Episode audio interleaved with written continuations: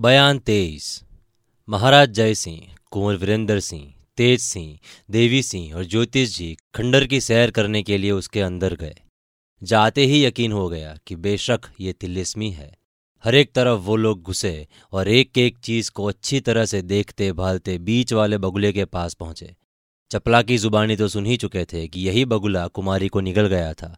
इसलिए तेजसी ने किसी को उसके पास न जाने दिया, बल्कि खुद गए। जपला ने जिस तरह उस बगुले को आजमाया था, उसी तरह तेजसी ने भी आजमाया।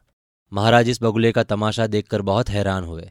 इसका मुँह खोलना, पर फैलाना, अपने पीछे वाली चीज़ को उठाकर निगल जाना, सभी ने देखा और अचंभे में आकर बनाने वाले की तारीफ़ करने लगे। इसके बाद उस तहखाने के पास आए जिसमें चपला उतरी थी।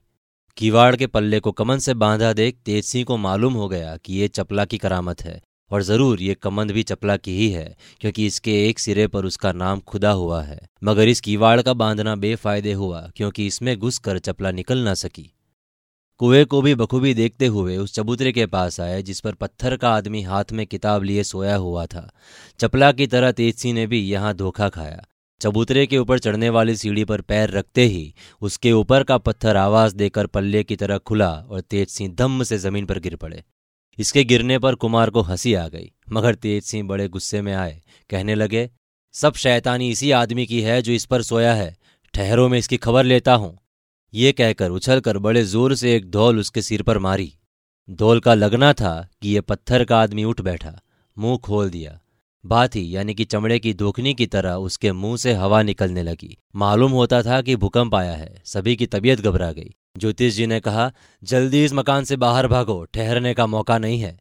इस दालान से दूसरे दालान में होते हुए सबके सब भागे। भागने के वक्त ज़मीन हिलने के सबब से किसी का पैर सीधा नहीं पड़ता था। खंडर के बाहर हो, दूर से खड़े होकर उसकी तरफ़ देखने लगे। पूरे मकान को हिलते देखा। दो घंटे तक यही कैफियत रही और तब तक खंडर की इमारत का हिलना बंद हुआ। तेज सिंह ने ज्योतिष जी से कहा आप रमल और नजूम से पता लगाइए कि ये तिलिस्मी किस तरह से है और किसके हाथ से टूटेगा। ज्योतिष जी ने जवाब दिया, आज दिन भर आप लोग सब्र कीजिए और जो कुछ सोचना हो सोचिए। रात को मैं सब हाल रमल से दरियाफ्त कर लूँगा, फिर कल जैसा मुनासिब होगा किया जाएगा। मगर यहाँ कई रोज लगेंगे। महाराज का रहना ठीक नहीं, बेहतर है कि वो विजयगढ़ जाएँ। इस राय को सभी ने पसंद किया। कुमार ने महाराज से कहा, आप सिर्फ़ खंडर को देखने आए थे, जो देख चुके। अब जाइए। आपका यहाँ रहना मुनासिब नहीं। महाराज विजयगढ़ जाने पर राज़ी न थे, मगर सभी के जिद करने से कबूल किया। कुमार की जितनी फौज थी उसको, और अपनी जितनी फौज साथ आई थी, उसमें से आधी फौज साथ में लेकर विजयगढ़ की तरफ़ रवाना हुए।